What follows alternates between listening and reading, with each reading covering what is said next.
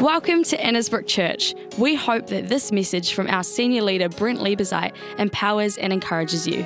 To hear more from our church, make sure that you subscribe or visit our website at annesbrook.co.nz for a service near you. All right, this morning our theme is ministry, and I want to kind of touch on an angle of ministry that I think is really, really important. In fact, it comes back to uh, what I was talking about uh, at the uh, beginning of the year, which was uh, the two commandments, living by the two commandments, not the Ten Commandments, but the two commandments, which is what? Love God, love people. Love God, love your neighbor as you love yourself. So love God, love people. Now, there's a third aspect to that. There's a third little hanger on you're kind of going, oh, Brent, come on, I'm struggling enough to, you know, to get the first two right. Now you're telling me there's a third. And uh, I just want to say this, though, that in regards to the third aspect, which I think is, is, is very important, um, if you get on the journey of the first two commandments, love God, love people, then the third aspect, the third dynamic will follow along. It'll just become part of, it's a byproduct of the two commandments. There, there, you know, and there's no way you would want to even engage in this third dynamic that I'm going to share with you this morning if you don't love God or love people. awesome. Are you excited about hearing what that might be? What do you think it might be? Any thoughts? No, you're all wrong. Okay, good. Let's move on. Ephesians chapter 5. Ephesians chapter 5 great to, uh, I'm just thinking about this scripture here husbands, love your wives. Great to have Cliff and Jenny here this morning, who uh, have been part of us, our, church, for a long time previously to when they moved up to Auckland. And uh, they were uh, very involved in marriage seminars and still are. And so great to have you here, guys, wherever you may be. Oh, over there. There we go. Okay, here we go. You guys probably know this scripture off by heart, but I'm going to read it.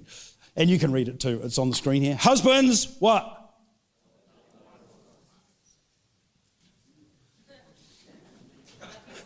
Let me pray, we'll finish.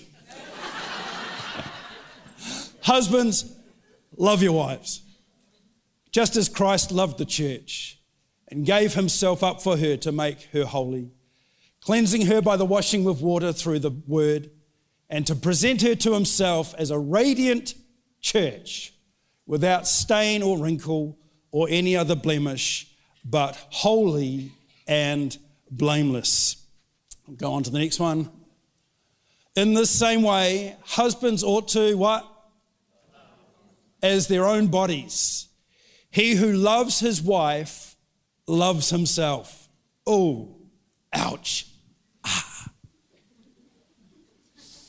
After all, no one ever hated their own body, but they feed and care for their body just as Christ does the church, for we are members of his body.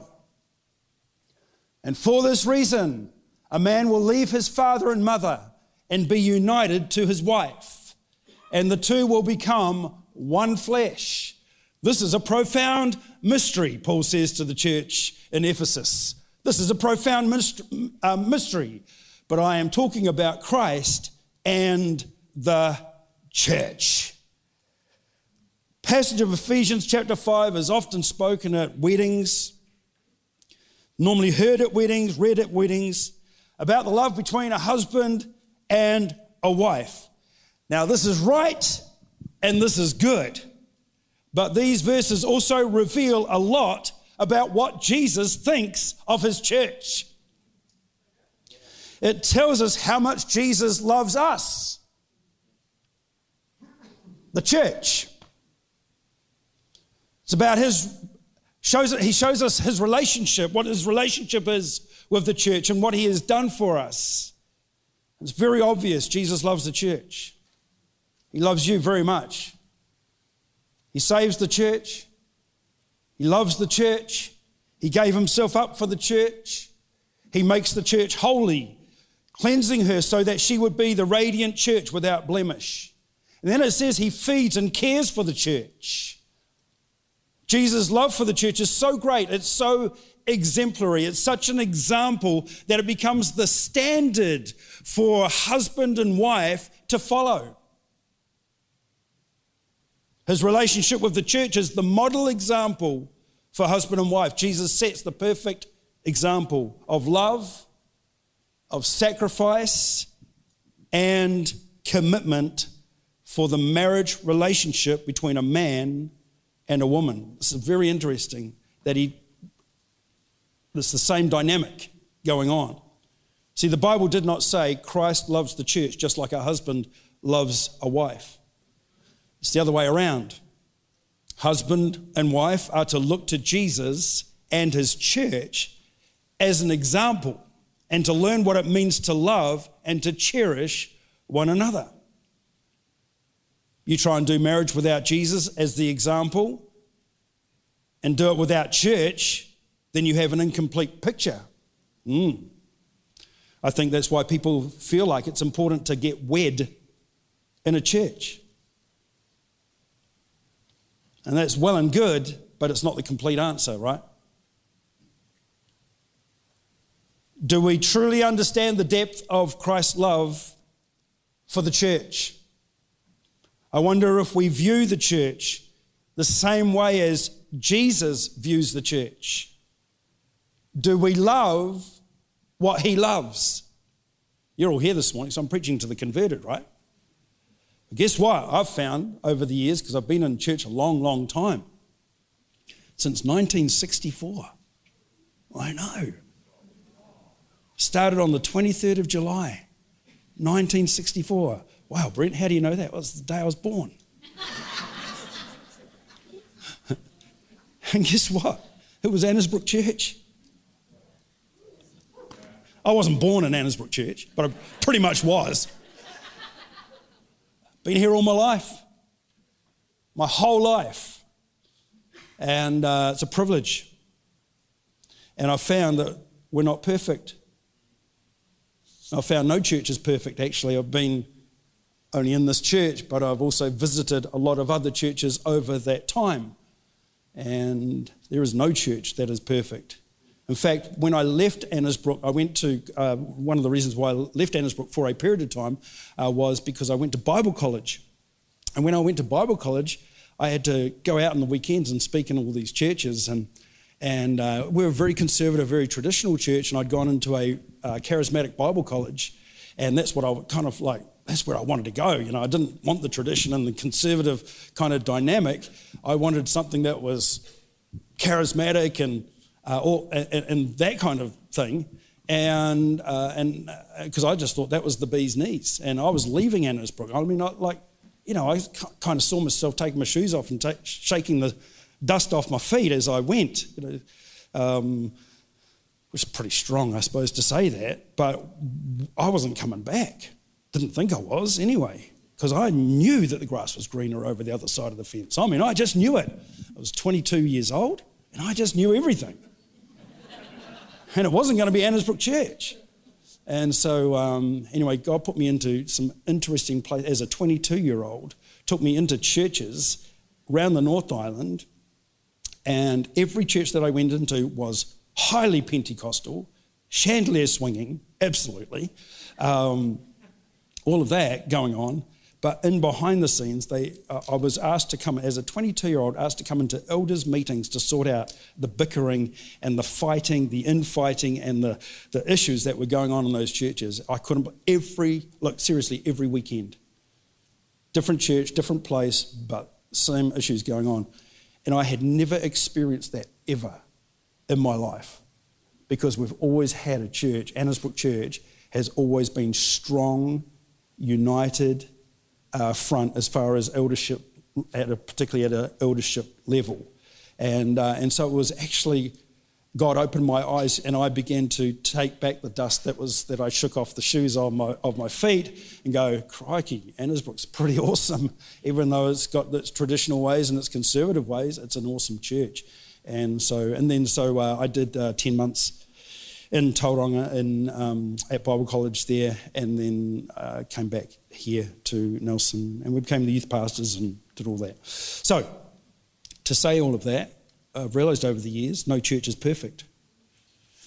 And here's a great point that doesn't change God's love for us. It's never changed God's love for you. Your imperfections, it's never changed God's love for you. He didn't just die for the church. The Bible says He's still working on the church. We are a work in progress people. He who began a good work will be what? He'll be faithful to complete it. He's working on us. He's working for the church. What is he doing? He's making us holy. He's cleansing us by the washing with water through the word, so that one day, verse 27, he can present us a radiant church without stain or wrinkle or any other blemish, but holy and blameless. So we don't just come together as the church to celebrate what he has done for us, we come together to celebrate what he's doing for us. What he's done, yes, but also what he's doing. Look at what he's doing. Look at the person next to you and see what God is doing. This is your family. You are the church. Husbands and wives, you would understand this. We do not love our spouse because he or she is without fault or flaw or is flawless because we know they're not perfect. They aren't we aren't good all the time. There's some bad bits to us. Sometimes our spouse drags that out of us really, really well. Yet we love and we stay committed to the relationship as Jesus has committed himself to the church. And believe we are changing for the better as we grow together. We are therefore a work in progress. That's God's desire. Doesn't always work out like that. Sometimes we find that we have to leave our spouse for that work to continue and to progress. And I understand that because we are all imperfect, we are flawed. And I, I think as long as we are aware of our flawedness, flawedness, ness, I've battled all week, by the way. I've been trying to think of an illustration that I could give you in regards to my wife being flawed. Those faults to share with you all. And I thought of quite a number of them. But, but because she's not here, I don't think I should share any of them. So we should move on. And I'm sure you will, uh, those of you who are married will have your own illustrations of your spouse. But then I got a little bit introverted and I thought about my flaws. And I thought I'd share one. It's the only one I could think of.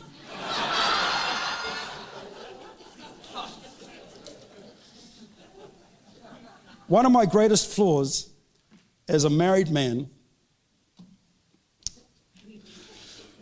confession, is I have a very, if not any, just no sense of direction. That's all I could think of. I could never work a compass when I was at school. I never could understand orientation. It drove me crazy. What was north? What was south? I mean, like, okay, where's north? Quick, everybody, where's north? Yeah, but you're looking at everybody else putting their hand that way. I saw you. So if north is that way, where's south? Okay, where's west? No, I think you're wrong. I reckon it's that way. No, I'm just kidding. but uh, the bane of my life is when I'm driving and uh, I go the wrong way, and Viv goes, Why are you going this way? It's much better going that way. Um, that happens a lot. Like even in Nelson, like even in Stoke. No, seriously. I'm not having you on. Um, I can be going from my home to the church, driving from home to the church, and end up at the airport. I've seriously done that before. I don't know if that's because I have no sense of direction. I think I'm something wrong with my brain at the time. Um, Christchurch, by the way, the city of Christchurch is a nightmare for me. It's a nightmare. For, I cannot tell where I am in Christchurch. Um, I am flawed, but that's probably it. We're not perfect. That's why I'm a Christian. Because I have no sense of direction, and the Bible says that if I trust in Him, He'll direct my path.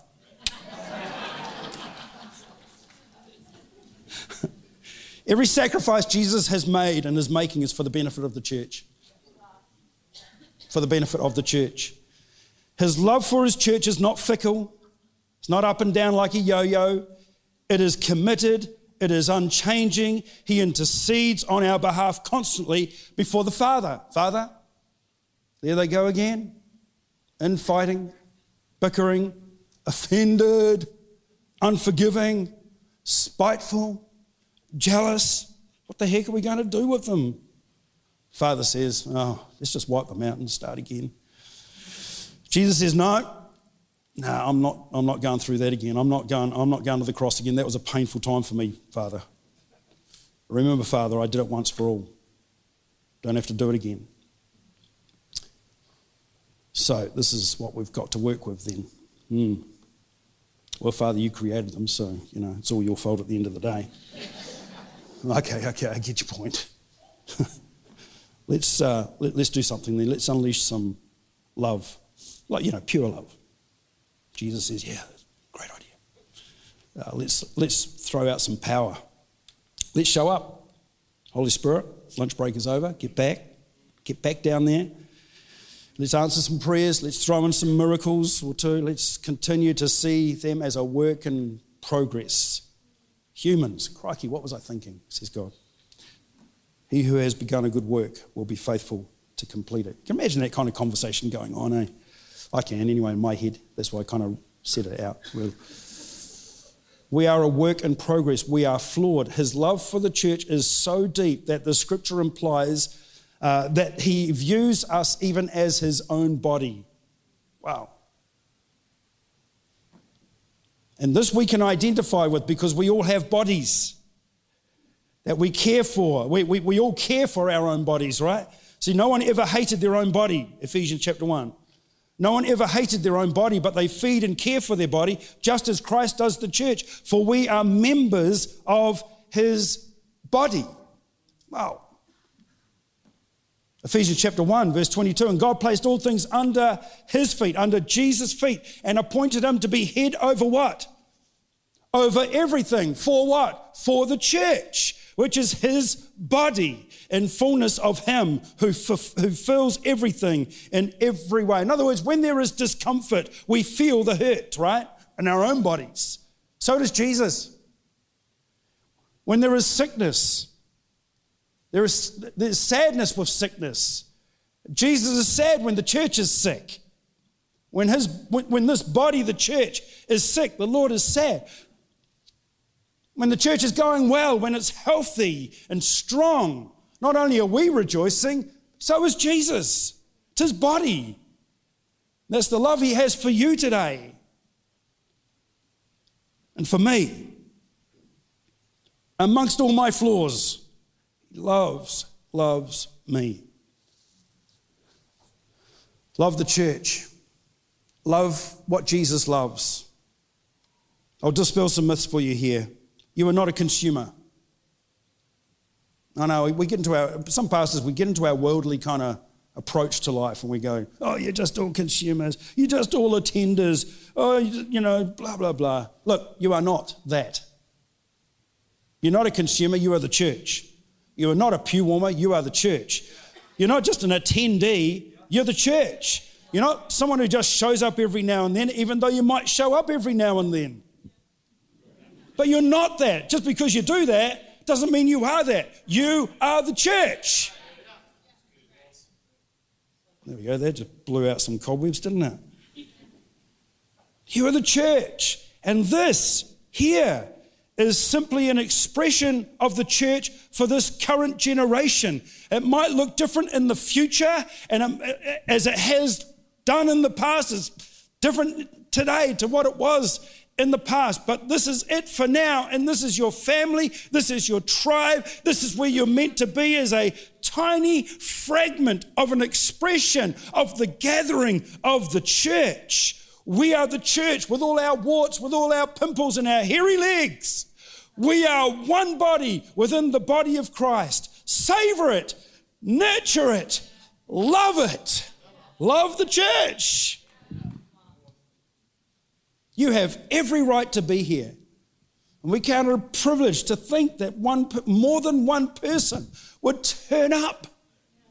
It's a privilege for us to be together.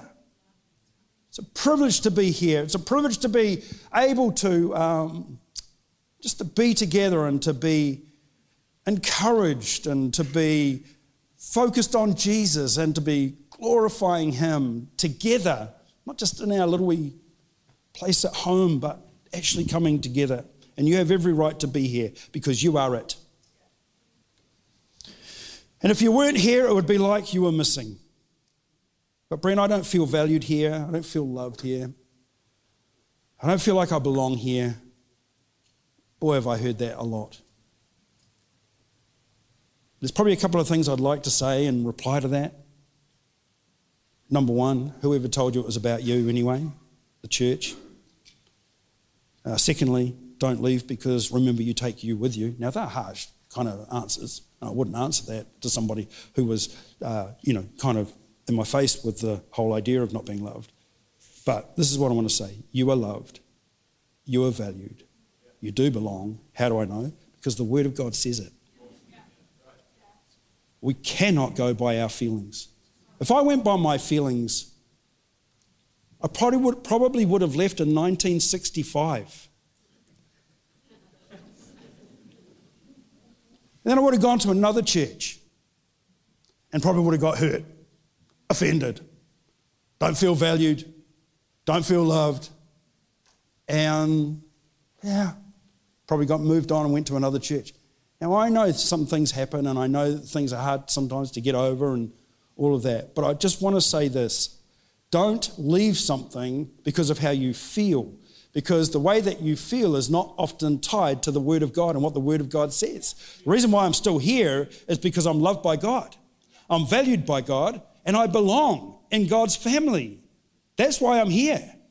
Now, I can get emails this week of people abusing me because I've just given some bad answers into regards to what people feel like they don't belong and, you know, whatever they want to write an email about me to. But it's not going to make me quit. Why? Because I don't need you to love me. I would like you to love me, but it's not necessarily a need for me because my, because my Savior, Jesus, loves me. Jesus loves me, this I know. Oh, come on, look, sing in tune, please, at least. I'm just kidding.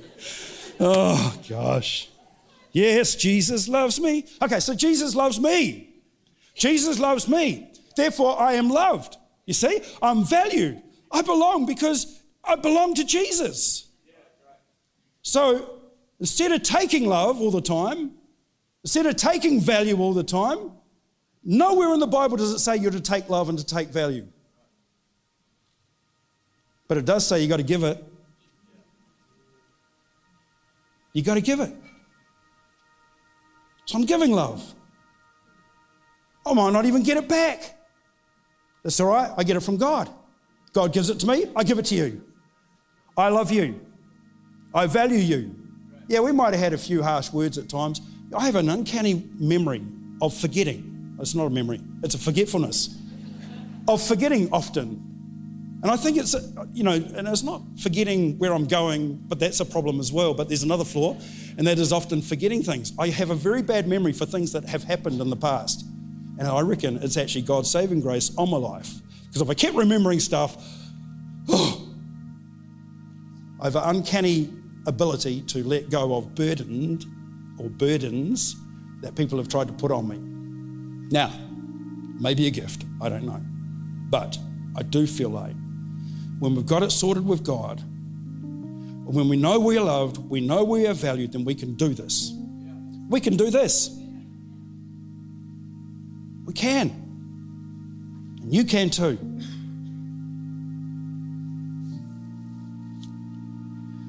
Thousand times in Scripture, we're called to give love, to give value, to get love from God and to give love to others. Love God, love people.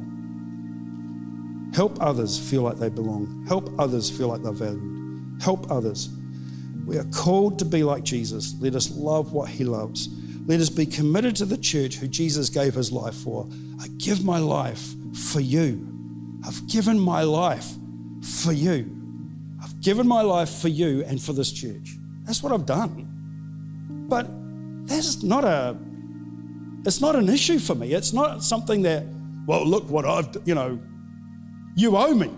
No. Look what Jesus has done. Look what Jesus is doing. Sacrificed everything for us, gave his life for us. I, have always thought, you know, um, even as a teenager, being helping in the leadership of youth and all that sort of thing, I, I thought it was cool. Doesn't seem so cool these days for a lot of people, but I thought it was cool. And as part of that, I thought it was the thing that you did. I just thought I thought it was, yeah, okay, I've got to get up early, or I've got to go and to youth and help and and uh, be part of the prayer meetings on Friday mornings. We used to have prayer meetings every Friday morning, uh, and all of that. Used to do all of that um, as a youth leader, and you know, I was trying to do school. It was well, no, it wasn't doing school at all not well anyway.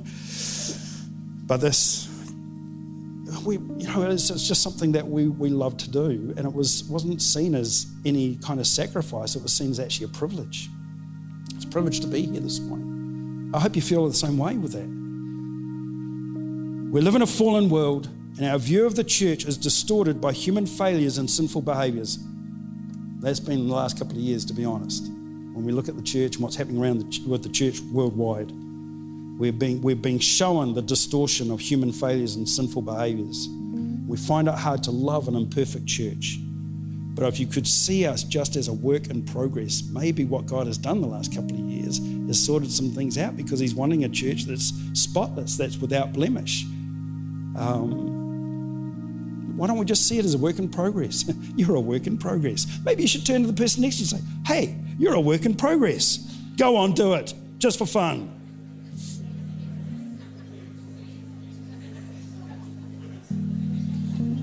So, so what's happening? What's happening is it gives you it gives you a right to be who you are. You don't have to be someone else. You don't have to be pretending this church stuff. Don't pretend. What's the point of that?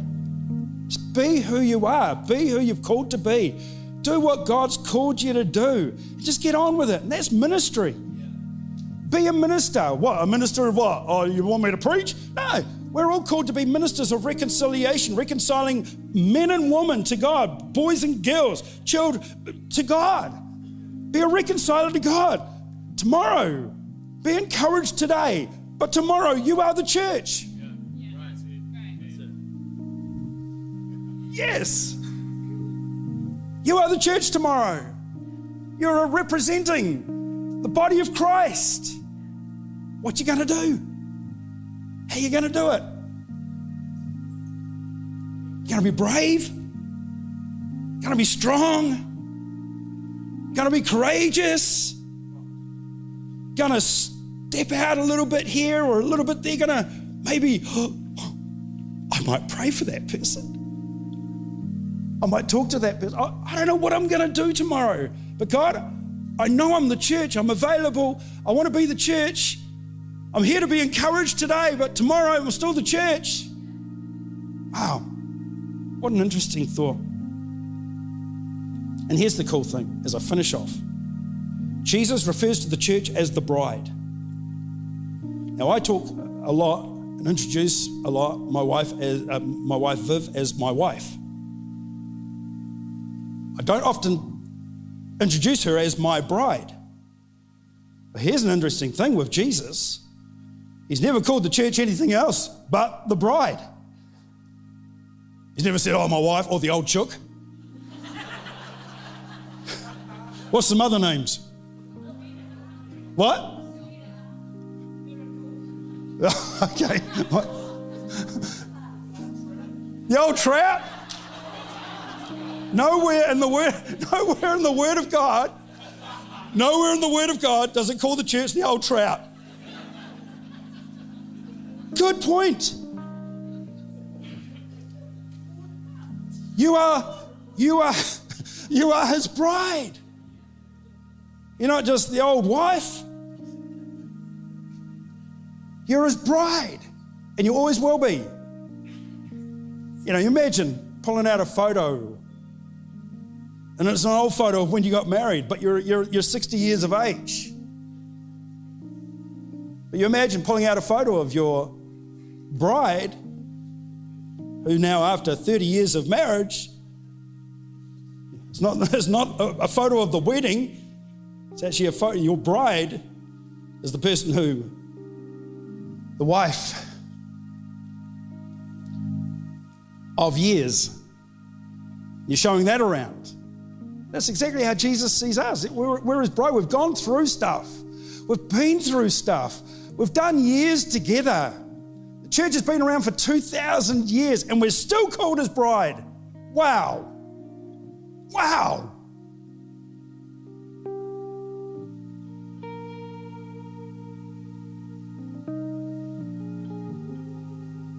One day, the church will be presented to Christ as the bride.